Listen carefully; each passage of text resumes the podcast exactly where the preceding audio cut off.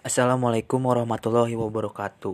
Nama saya Muhammad Faris Kristianto, NIM saya 206293. Saya berasal dari Prodi Kepelatihan Fisik Olahraga kelas B tahun 2020.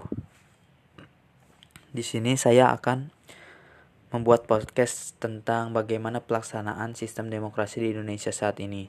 Sebelum memasuk pembahasan, saya ingin menjelaskan apa itu demokrasi. Menurut saya, demokrasi adalah bentuk pemerintahan di mana semua warga negara mempunyai hak yang sama atau setara dalam mengambil keputusan yang dapat mengubah hidup seseorang. Demokrasi di Indonesia membolehkan warga negara ikut ber, ikut berpartisipasi baik, baik secara langsung atau melalui perwakilan baik dalam perumusan pembuatan hukum ataupun dalam pengembangan. Contoh demokrasi secara langsung adalah pemilihan presiden, pemilihan legislatif, dan pemilihan legislatif. Masyarakat bisa menyuarakan secara langsung tentang pilihannya melalui pencoblosan atau pilkada atau pilgub dan pilpres. E, sedangkan contoh secara tidak langsung dapat dilihat dari adanya perwakilan rakyat yang di parlemen untuk men menyalurkan aspirasi rakyat yang di diwakilkannya uh, di dalam demokrasi itu juga terdapat sisi positif dan sisi negatifnya.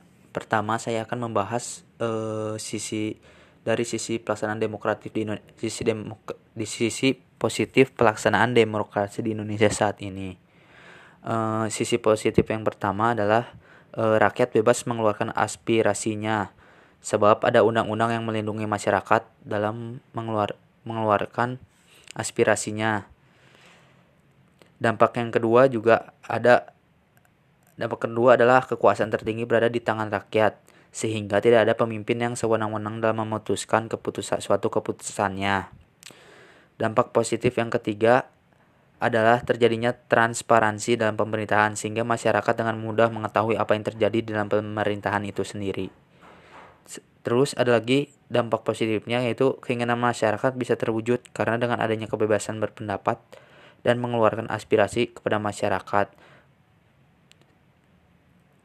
E, mengeluarkan aspirasi juga bisa berbagai bisa melalui berbagai media atau bisa dilakukan dengan contohnya dengan e, turun ke jalan seperti berdemo atau mengeluarkan aspirasi di media sosial walaupun ada batas-batas wajarnya.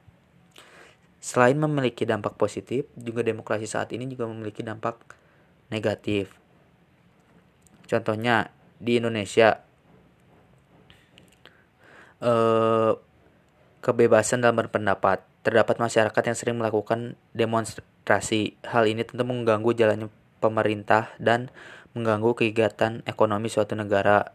Jadi apabila ada eh, demo di jalanan itu bisa mengganggu kelancaran perekonomian. Contohnya orang-orang yang mau bekerja, mau mencari nafkah untuk keluarganya bisa terganggu uh, selanjutnya ada banyak munculnya kabar-kabar tentang isu secara sara ataupun kabar hoax yang banyak terjadi di masa pandemi seperti sekarang. Banyak sekali orang yang memanfaatkan masa masa sulit ini untuk kepentingan pribadinya baik untuk kepentingan politik maupun untuk kepentingan kelompok tertentu.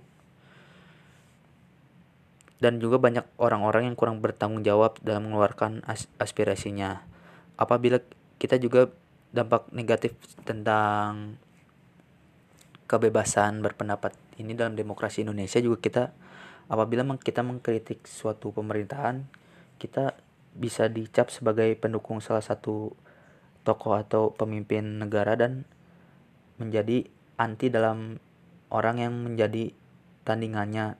Padahal itu tidak padahal itu tidak sangat salah itu itu tidak tidak benar karena kita mengkritik untuk demi kebaikan kelancaran pemerintahan agar pemerintah juga bisa introspeksi diri dan memperbaiki pemerintahannya selama menjabat lima tahun ke depan. Hmm, banyak juga yang tidak uh, dampak negatifnya, dampak negatif masih banyak lagi, tapi hanya itu yang bisa saya sampaikan. Cukup sekian dan terima kasih. Mohon maaf bila banyak kekurangan dan kesalahan. Wassalamualaikum warahmatullahi wabarakatuh.